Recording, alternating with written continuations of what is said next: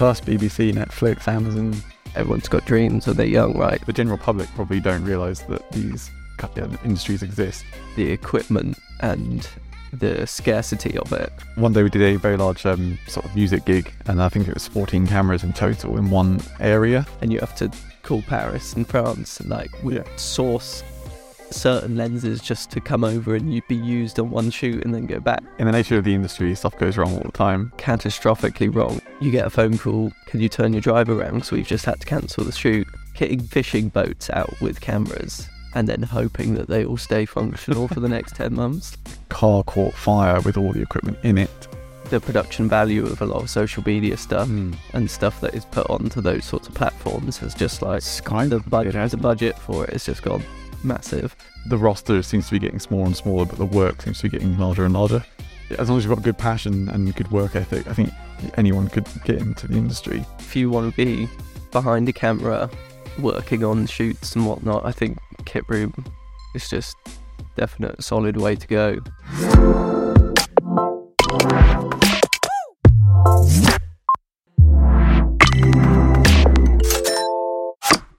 Hello, and welcome to Terralon Talks, the podcast encouraging honest conversations with creative professionals.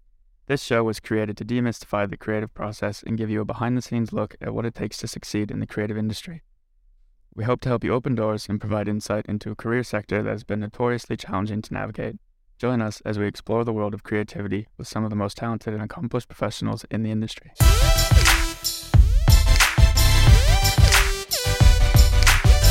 I'm your host, Perry Perkins, and today we are joined by Corey Webb and Jack Pedley of Film Store.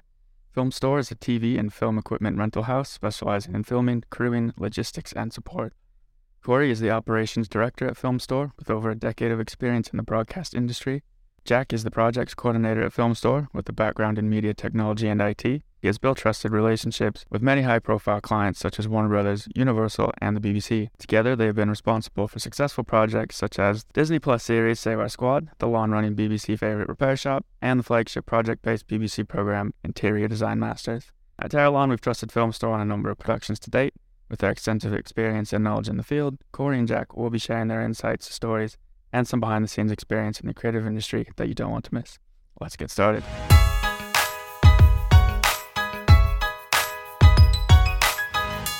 Let's go ahead and just kick it off with a quick introduction from the two of you. Mhm. Um, we'll go ahead and just uh, start with Jack. Yeah, I'm Jack, um, obviously from Film Store. Um, happy to be here and chat away. Perfect. Corey. Uh, yeah, Corey Webb, um, operations director at Film Store Rental. Um, yeah, happy to be here. Thanks for having us. Yeah, no problem. It's uh yeah, the first episode of the season. So happy to have you guys on. Um yeah, we've wanted kind of someone like you guys on for a while. Um it's on our list of guests for last year. We kind of never really got around to it. Um so yeah, good to see you guys at the Christmas party. Yeah, That uh, that connection and get it rolling this year. So um yeah, I'm gonna go ahead and just jump in right away with uh you know, how did you guys get to where you guys are today? Um tell our listeners a little bit about your journey and the why behind uh, the career path that you guys are both on. yeah, sure. Do you want to go first? Right. Yeah, I can go first. So, uh, yeah, I'm fairly fresh into the industry, about four or five years now. Um, before I sort of did a lot of logistics and IT and whatnot, um, and got sort of fed up where I was. Wanted, always wanted to work in TV, so I just moved to London um, and got to it. Really, just started applying around to a lot of facilities houses. Uh, my sort of background in logistics and stuff, I thought was a really good sort of starting foot onto sort of the media trail, um, sort of shifting cameras around and whatnot. That's sort of what we do. So yeah, it was a it was a tough few six months. First in London, sort of trying to get attention of someone without any prior experience. Um, so I did a course at Met Film, uh, which was awesome. Really opened my eyes to sort of what was out there, and what people do, and yeah, sort of where to go and look for jobs. So yeah, it was Okay, where did that uh, where did that early passion for TV and film come from? You said you like always wanted to be in it. Yeah, so that I think just started as a kid. Like everyone's got dreams when they're young, right? So um, always wanted to be sort of a director or sort of in front of the camera, sort of like that. And then uh, studied at a college. Um, was a classic 17, 18 year old and bummed around and didn't really do much with it afterwards. Um, just started work straight away, so I never went to university. I don't have that sort of like academic background of media, so it took me a while then to realize actually you gotta you gotta go for it. Yeah, yeah, just exactly. bite the bullet and get it done if you want to do it. So Yeah, and then you're not from London, then. so I'm from Wiltshire, uh, Yeah. sort of west West England. Yeah, Okay. And obviously, it's moved to London because the film industry is so yeah, heavily prevalent here. yeah, yeah. So London based. Swindon uh, is not very yeah, media esque. It's all pretty much manufacturing industry there. So there was not really a prospect there.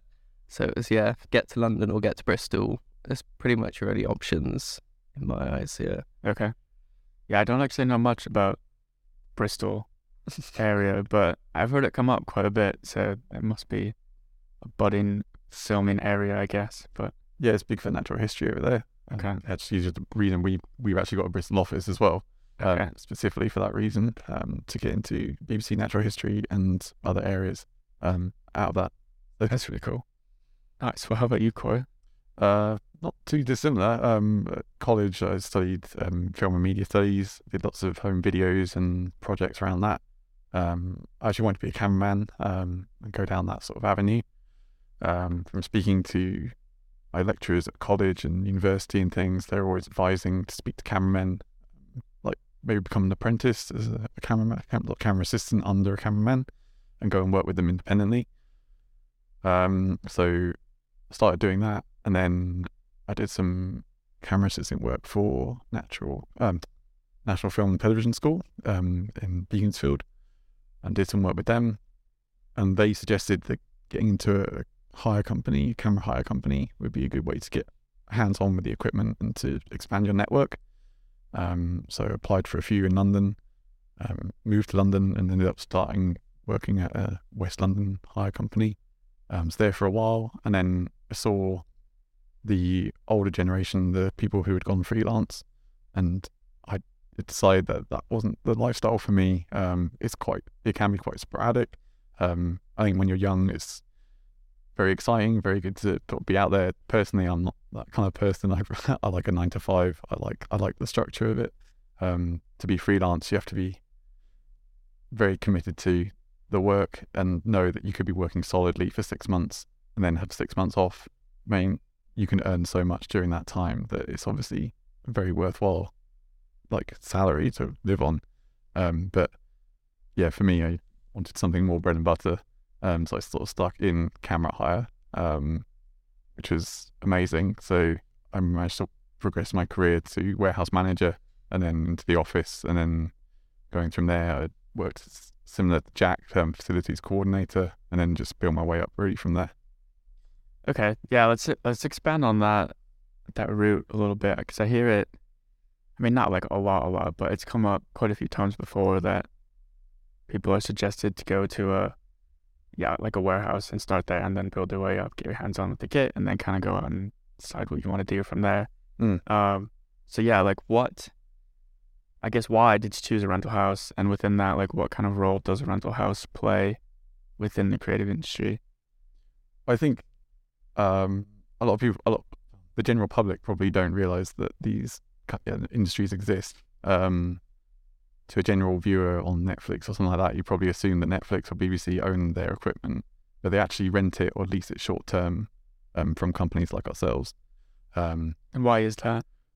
because of investment and generally the technology moves on so quickly, it's not very economically viable for big companies to purchase one camera and then six months later a new one comes out that they have to sell and re repurchase.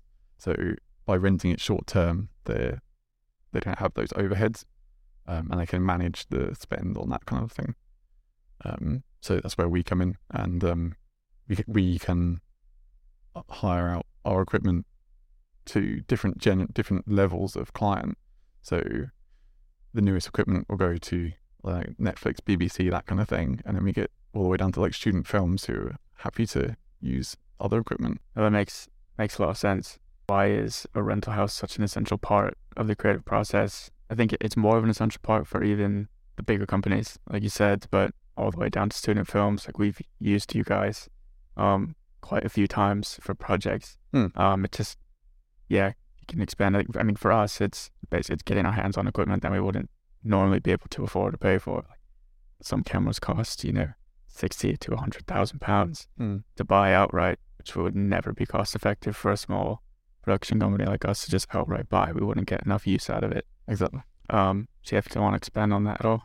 Yeah, um, I think that's a benefit of obviously having us around for a lot of people is getting hands on with stuff they wouldn't normally get to use, and then obviously as well having the ability to come and test and see the different kit we have and how that affects your creative process as to whether this is what the client wants.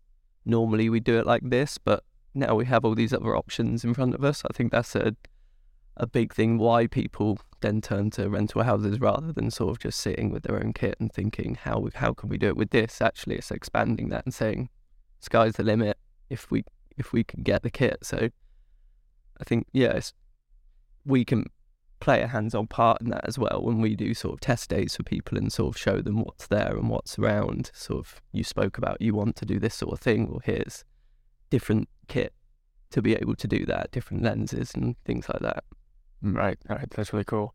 Um, and I guess at what what production level do you start to see creatives utilizing a rental house? Um, Or yeah, like I mentioned, like every level really. Um, it depends on the content that they're creating. Um, yeah, we have uh, like big TV production companies all the way down to like student film. Um, a lot of people getting in touch. Um, recently, we did a um, a commercial for a sports brand, and the um, director wanted to shoot it all on iPhones. So we had to provide iPhone Pro 14s um, for this shoot with loads of lighting and the like all the cabling stuff to be able to monitor it in a gallery. So although it was quite relatively low budget, but it was going for social media content that's going to be seen everywhere. So it, it may seem small scale, but it's always to a bigger audience. Um, right. So yeah, it's all, it's all very interesting. So I guess when uh, for anyone thinking the question, when would it make sense to like take a budget, go to somewhere like you guys, and kind of like get yourselves out, and when would it not? When would it not? I don't think it wouldn't. I think uh, I think there's always the conversations to be had. I think by reaching out to rental companies, you're able to have discussions with people who know what they're talking about and even come in and have a look at the equipment. Like we don't turn anyone away if they want to come in and have a look and start playing with equipment because we want we want more people out there to be able to get hands on with it and learn. Because the more people that can learn and use the equipment, the more freelancers that there will be in the world. Um, we've yeah, the roster seems to be getting smaller and smaller, but the work seems to be getting larger and larger. So the more people in the industry, the better. Nice. No, that's, that's a great answer. At Film Store, I know you guys aren't just a rental house. You guys also provide loads of other services, um, crewing, consultation, engineering training, logistics. That's all from your website. Mhm. Um, how does that play into the opportunities for individuals who are either just starting their careers or are looking to further their careers in the film industry?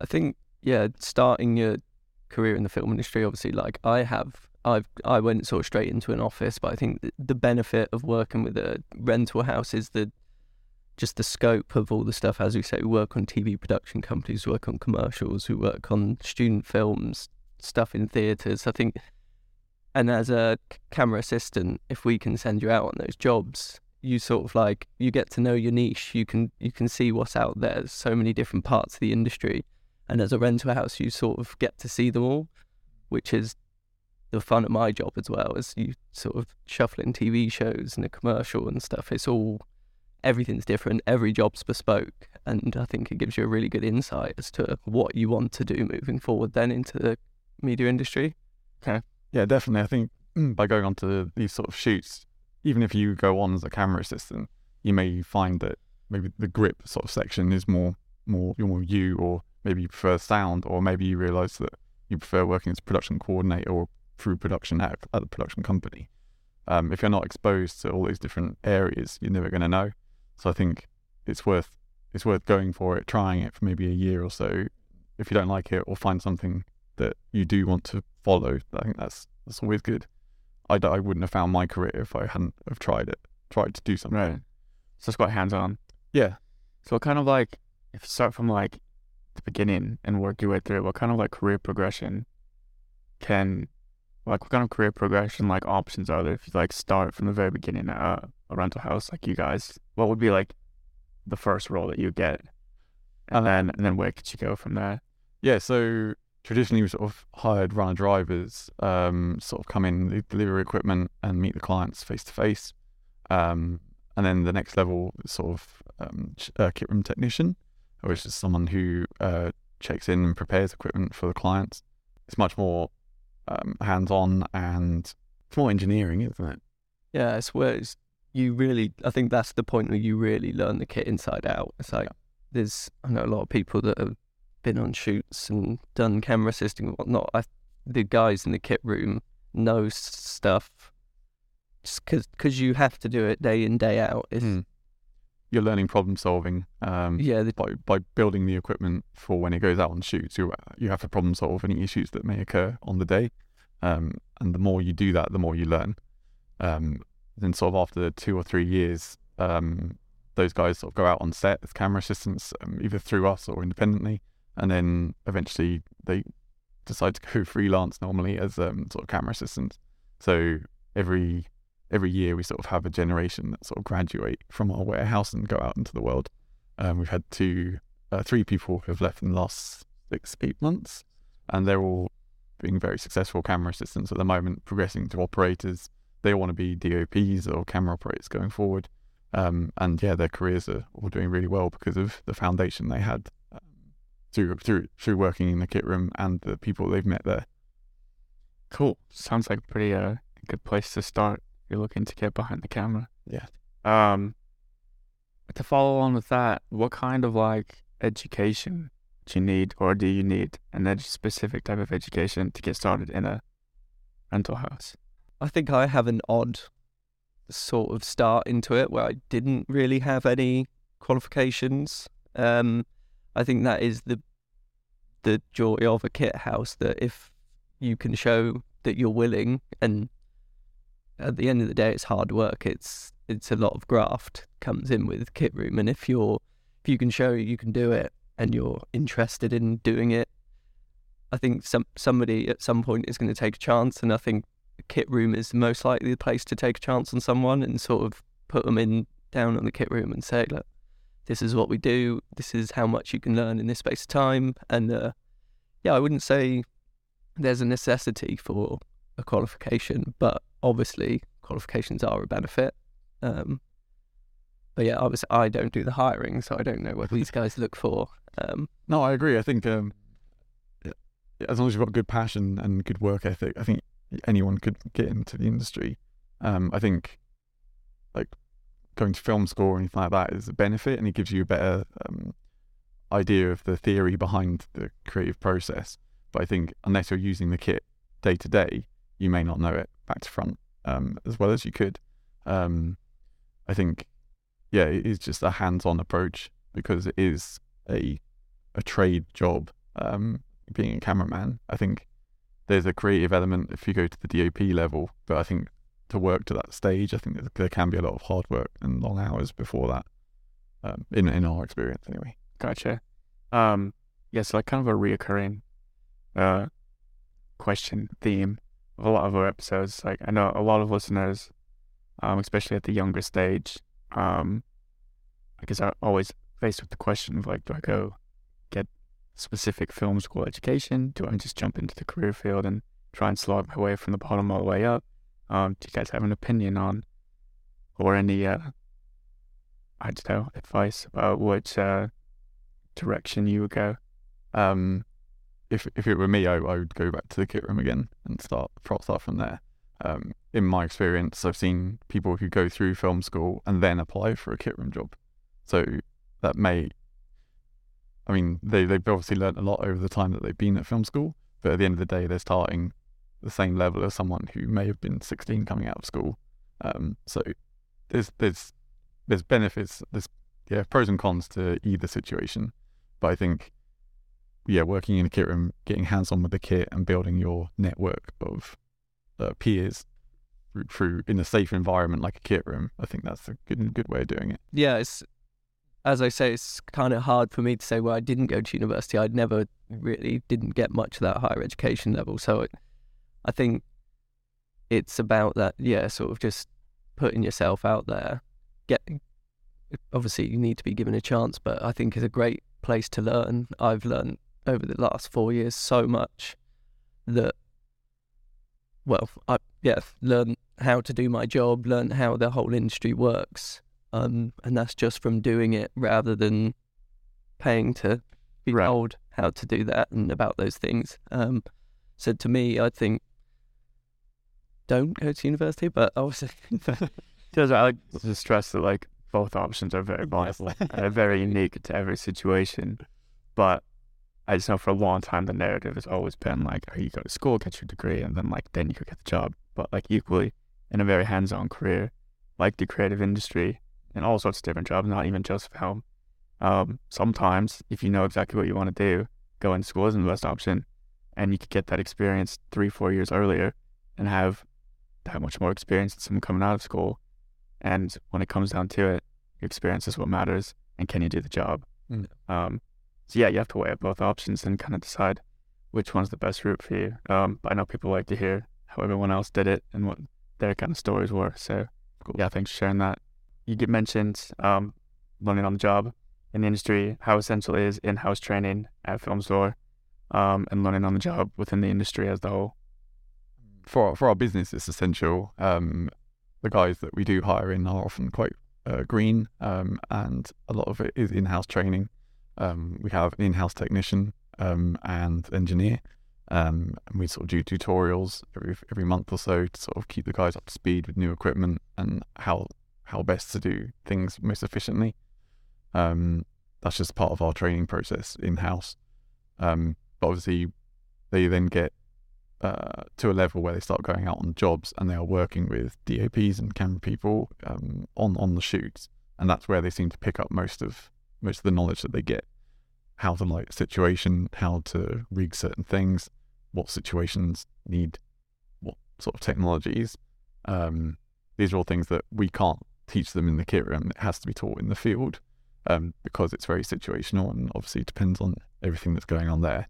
I think that helps uh, sort of broaden their horizons and it's different when you do stuff in theory and then when they get set they see why why they're doing it like that i think that really helps um, with their their progression going forward Cool. Yeah, that makes a lot of sense. Mm. Um, the entire film industry, most creative industries, just on the job training is so essential. There's only so much.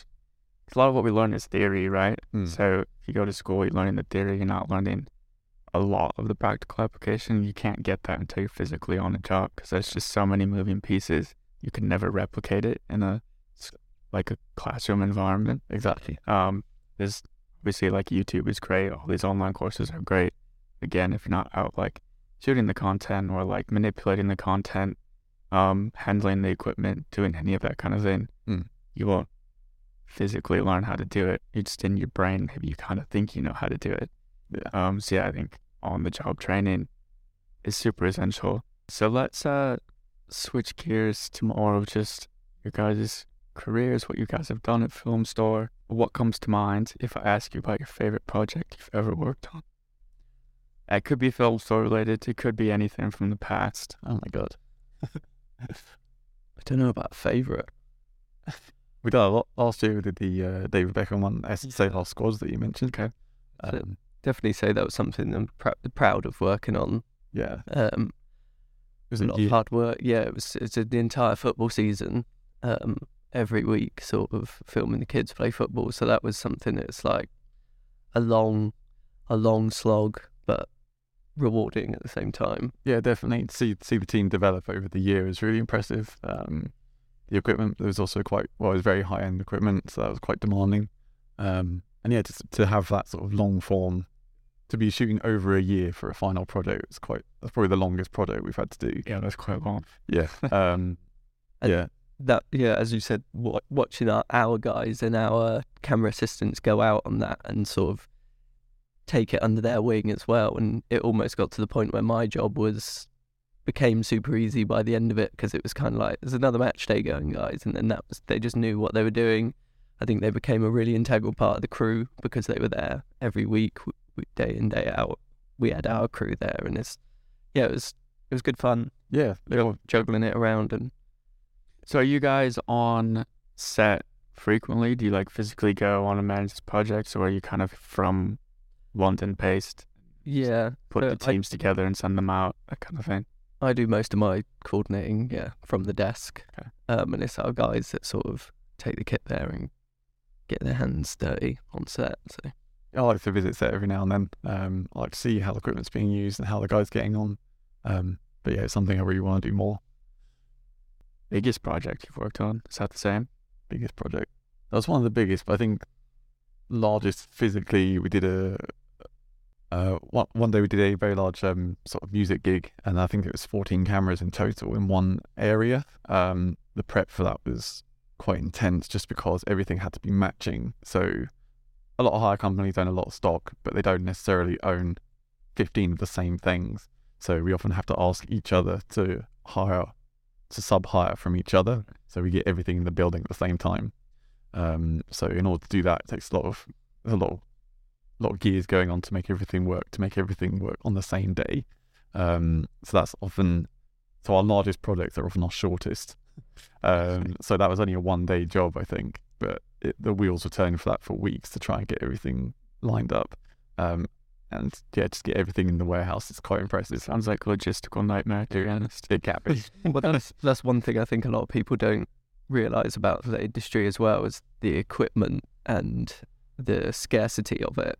Where you can have someone say, "I want 15 of these, want it matching, want these lenses," and you can ring every other facility house in the UK, and they're like, "We don't either have it, or it's on another job, or you've already got it," and you have to call Paris and France and like we Yeah. source certain lenses just to come over and you'd be used on one shoot and then go back. Like there's certain lenses, there's only three sets in the com- country or whatnot, and you sort of have to move people's expectations on what dates they can shoot on if they really, really want to use those lenses and things like that. I think a lot of people don't know that. They just think, oh, make the call and get the kit. But yeah, a lot of relationships and like going to trade shows and making deals and meeting other people is a whole industry in itself. Um, and we all try and help each other out where we can. Yeah, let's let's talk about that actually. How important is just like networking and like creating those relationships? Um, because without them, Yeah, you can't get what you want and you can't get it done. So yeah, very important. Um, we've had contacts with suppliers for over ten years now. Um, sort of always building on that. Um, I mean, I've worked at a few other facilities houses, as has Jack. Um, we've still got friends who work in other companies as well. Um, we often pull favors with each other, um, try and make it work. Because at the end of the day, we all work for the same industry, so we want them, to, we want our clients to be happy, and it's all in our best interest to make that still work. Um, so yeah, so we we have contacts in Paris, we've got contacts in America, um, other manufacturers as well. Um, a lot of manufacturers are able to send us demo equipment, so we get to try it out first as well. Um, so yeah, it's, it's all its own ecosystem um, before it even gets to the client, which is uh, always really good, really interesting. yeah, I think just stress. I don't think people realize just how important pre-production is Yeah.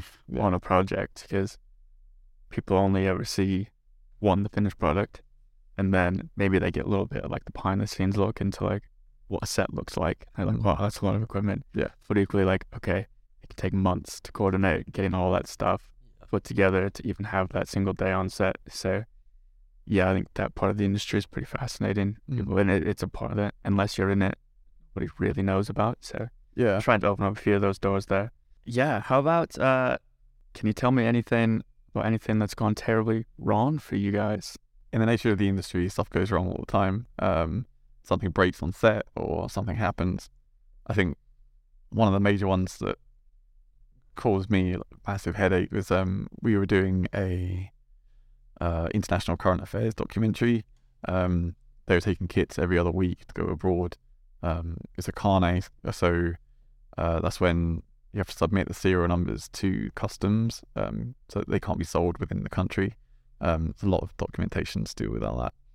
But anyway, um, the client was using the kit for about a week. Everything was fine, and they rang me on one Saturday morning, just said the camera won't turn on. It became a massive thing. I was going through my head, speaking to other technicians. I couldn't figure out what it could be. Either way, I need the camera there same day. So I rang around other people in the area, rang around other suppliers, and they happened to know someone who was up the road who had a similar camera. And I managed to work out a deal for them to get the camera to our client on the same day. And that was in Baghdad. So it's very difficult to work around translation and try and get a deal done for that to, happen. I think the cam the cameraman received a replacement camera within about four hours, um, and a lot of phone calls uh, later. Um, so it's probably the hardest situation I've been in, and probably one of my most proud that I managed to get it all done um, for the client to continue their their shoot because it's not like they could be replicated because it was a current affairs show. Right. Um, Wow. Managing logistics in Baghdad for Yeah. me. yeah, Uh, how about you, Jack? Um, I think the only thing really is this got things going catastrophically wrong, especially in the last year or so, is COVID. Um, a lot. Big one. Yeah. And it's one of those things as well where people are sort of testing as they get on set and we sort of deliver a huge kit and then you get a phone call, can you turn your drive around because we've just had to cancel the shoot. Um, I think they're the more catastrophic things that sometimes happens. We, we've delivered kit um, to up north somewhere and suddenly a contributor pulls out last minute. I think it's normally human based, the catastrophes. Weather gets in the way all the time. Um, kit in the desert gets full of sand. But yeah, I think there is normally always fixable, uh, apart from obviously COVID and stuff. You just it's got to be rebooked. Um, but yeah, I, I touch wood. I've never but it's hugely wrong. Yeah. to preface, I think anything technically challenging can be fixed Yeah, wi- in some way or another. Mm. Um, that's just the nature of the work, I think. yeah. Um, Well, as you were saying about how important pre-production is, there's so many moving parts that you you'd be working on a bespoke kit for weeks and weeks with the DOP. You get it nailed down, and then one person gets one figure wrong in a postcode for the delivery or something like that. It's, hmm. you know, all these tiny details can can make a big effect further down the line, but Yeah. just this, yeah, as you said, it's the nature of the industry that there's so many moving parts and so many different people involved that yeah, something's bound to not match up at some point. there's always a bump in the road somewhere. yeah. But I guess that's just the job to smooth it out. yeah. Um, yeah, on the COVID note, I guess. Um, statistically, there's way more money in the industry now than there was pre-COVID. Have you guys seen that affect your business at all? Does it seem more busy, or that there's like bigger projects? uh, historically, there's always sort of been a seasonality to the industry. Um, before COVID and before all, all that, um, yeah, most shoots seem to occur between like February and May. Then it sort of goes down during school holidays potentially, and then it sort of comes back up again like from September to before Christmas, and then it sort of slows down again over Christmas. Um, then obviously we had COVID lockdown, and then after that, a lot of productions seemed to just go into high gear very soon after.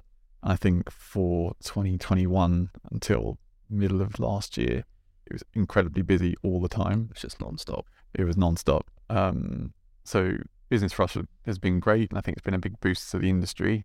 Um, but it does seem to be going back to the original sort of seasonal waves. Um, so yeah, Christmas was quiet as we expected, and then this coming month's going to be picking up again soon. Such a So yeah, there there was a big bulk of work, but I think it was just people trying to catch up over COVID. So we may see it going back. That makes sense. Yeah, I, I read somewhere. Don't quote me on it, but it was compared to 2019, the pre-COVID year, and then obviously we had COVID 2020, Mhm. and then in 2021 said there was over four times as much money Mm. pumped into the film industry as there was in 2019, and like some of that obviously had to be making up for 2020. Yeah. equally like four times as much is a huge jump. Yeah, But I think will realize that people were just consuming that much more content, Yeah. and like the COVID lockdowns really propelled that forward. Um, but yes, One great for one thing I've noticed over the last few years is the the production value of a lot of social media stuff Mm. and stuff that is put onto those sorts of platforms has just like Sky the budget the budget for it has just gone massive. Um, whereas yeah, four years ago they they were all the real low budget stuff, and sometimes the stuff being used on TikTok is some of our sort of high highest production value kit being sent out and whatnot. So it's Hmm. it's definitely changed over the last year since Hmm. COVID. Yeah, I see. It. There's also there's so many um YouTube TV shows these days too. Yeah. Like so much like kids content being made on like a high production level. Um, animators filming all of that stuff. I don't think any of that stuff really existed, you know, four or five years ago. Yeah. And it's yeah, it's just taken off like crazy in the last couple of years. Um, your website says you'll go to the ends of the earth to make sure that film store shoots go as smoothly as possible. How far have you had to go? Take it literally or figuratively. Uh, the furthest from film store. the moon. Not yet. Not yet. Not yet. I'm trying to think the furthest place we've sent kit this year is. California count. Yeah, I guess so. Well, uh, yeah, I think that's Pretty far. It's what, 13 hour flight. yeah. I think. trying to think. Of it. It's car, I'm trying to think of a carnet I've done. I think actually probably the ends of the earth ones would probably be more like trawlers and stuff. What we've done is That's a good shout. kitting kitting boats, fishing boats out with cameras, and then hoping that they all stay functional for the next ten months. Like that's that's a tough one, um, and that's something that our Bristol office sort of really good at. That sort of we're sending kit into middle of nowhere. There's no ch- there's nowhere to charge it, sort of stuff. All of that sort of natural history. I think that's really sometimes that can be hard to mitigate issues on. Um, Yeah, no, I, I definitely read that you guys, I don't know if you specialize in it specifically, but you do a lot of work in like harsh, extreme environments, um, remote stuff like that. Uh, can you elaborate on that a little bit? Yeah, so historically we've done a lot of Bear Grylls work, um, a lot of action sort of adventure um, filming. Um, the one Jack was talking about then was BBC Trawlerman. Um, so that was a really good production. Um, but yeah, that was a boatload of kit, literally, um, going out to various locations in Britain and then going out to sea for a week at a time. Um, that was, I mean, it was a really fun project to work on, but obviously seawater is bad for equipment. Um, so the turnaround of having all that technology coming back and cleaning it all and making sure it's all perfect again was quite quite hard. How much does it differ from a big set? I think people think of a big production, they're like, oh, you're in, like a giant studio. You can just plug everything into the outlets. You've got these big lights. Um, obviously, you can't do that on a remote set. You're filming in like Antarctica or out in the sea. Like, you don't have outlets. You don't have giant lights that you can just plug in. Everything's got to be battery powered. Everything's got to be wireless, and equally, everything's got to be weatherproof. Yep. Um. So yeah, what kind of challenges do you face there? Um, we've had a shoot go out this week actually that uh, required polar jackets. So these are insulated like rain jackets um, for the cameras. Um, yeah, we've outsourced those, buy them in. We get whatever we need to make sure the equipment's protected. Um, yeah, um, yeah, wet weather stuff, all that sort of stuff. We these are all third party accessories that you have to have in order to to get the job done, sort of thing, to protect the technology and make sure the shoot can maintain working.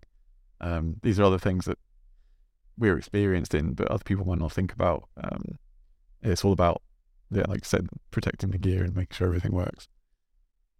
And have you ever had any of that not work out as like a bear eating a camera or like Not quite right. the camera into the sea or we've we've missed we've been we've lost a lot of GoPros. Um, yeah, GoPros overboard. Um, yeah, the cameraman drop a camera off a cliff once. Um, we supplied some equipment for um, Euros Euros football um, a few years few years ago, and a car caught fire with all the equipment in it.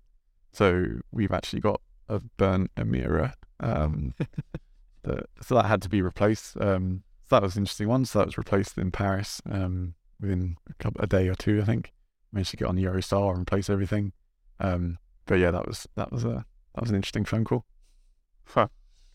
So, uh, a day in the life for you guys Yeah. can be quite different from day to day. Every day's different. Yeah. Yeah. That's crazy. um, yeah, feel free to name drop highest profile like clients you've ever worked with, if you're allowed to talk about it. Um, I know, Disney Plus, BBC, Netflix, Amazon, all the big players really. Um, the, Yeah, it's hard to say because everyone's sort of a big dog in their own area as well. Yeah. And that's the benefit of being able to work with the people we work with. We work with sort of Sony Music on music events and then Netflix shows and whatnot. And you could say they're all sort of big dogs at what they do. So, yeah, I wouldn't say there's anyone you could say is the highest profile. I haven't worked on Star Wars yet, but that's that the dream? that's the dream. So like want some yeah Lucas Arts and whatnot. That would be that would be a good one. But yeah, I think everything we do is we try and make to the highest standard as they can do. So we'd hope that everyone's at the top of their game if we're supplying them the right stuff. Yeah. Oh, that's cool. Any uh, particular like clients, companies that are like really nice to work with? we like all our local areas. Um, you guys, for your Tailon are great to work with. Man, take that Disney. Um, we always try and work with uh, local companies as well. There's a company in Tooting, there's a studio like Mitcham. Like we like to try and keep things. Yeah, we like we like our personal relationships in the local area as well. Um, little studios and things like that. We like to work with, but I mean, yeah, we're proud to work with anybody. Yeah, I think that's one thing about rental house as well is it comes back to relationships and keeping it sort of family based and not pushing other clients aside for bigger, higher clients or whatever. It's just it's building a trust between the two of you. So it is sort of like a family. You're calling a friend to help you out on a shoot rather than A business transaction. yeah. yeah. Right. How much how much of your work then comes from I guess like local companies like you just said and then how much comes from the big studios? Um, obviously the big studios are gonna have the bigger budgets and the bigger projects. Um, but like you said, it's really important to maintain those local relationships as well. about 30 40 percent is um south south of the river. Um and then yeah we seem to expand to anywhere really. Um again it's just sort of boosting our network of freelancers that we work with. Um if we help out a cameraman one day then they return the favor. Um like we it they we sometimes invite freelancers in to teach some of our warehouse staff as well so it's just another way to, for them to grow their knowledge knowledge base and further their own careers um, it's all it's all useful like networking. Cool. Um, yes. Towards the end, uh, do you have any advice, insight, recommendations, anything like that for anyone looking to get started in the film industry or looking to pursue a similar path as your guys'? Um, yeah, I would say if you want to be behind a camera, working on shoots and whatnot, I think kit room is just definite solid way to go. Just get your hands on that kit, get using it, and uh, yeah, you can you can go freelance from there. And there's so many different routes to go down. As Corey said earlier, the sound, grip, lighting, so many specialties you can learn from being on the floor in the kit room. Yeah, definitely. I think um, few few people in my career have joined as a joined the kit room and then suddenly find their own niche. Um, a few of them gone into work in Steadicam or drone operating. There's different areas to it. Um, I think without trying them, not really sure what you what you want to do. Cool. Um, yeah, so if you guys want to just plug uh, where people can find and some more information on Film Store, um, go ahead and give people, you know, where they can find your work. If you guys have anything you want to share, anything like that. Of course, uh, we're a film store rental. We're based in Earlsfield at the moment. Um, we're potentially moving further out, but we're looking to expand. Um, our main email address is info at filmstorerental.com. Um, if they get in touch on there and mention either myself or Jack, we will see those emails and we'll respond as soon as we can. So that brings us to the end of this episode of Tailon Talks. We hope you enjoyed our conversation with our guests today. As always, we want to thank you for tuning in and being a part of our community as we continue to grow our audience and bring you more exciting guests from the creative industry. If you have any topics or guests you would like us to cover or would have any interest in being a guest yourself, please reach out to us via Instagram at Tailon Media or visit our website, tailon.co.uk. And of course, don't forget to subscribe, rate, and review the show. Your support helps us reach more listeners and bring even more valuable content to our audience. Thanks again for listening, and we'll see you again on the next episode.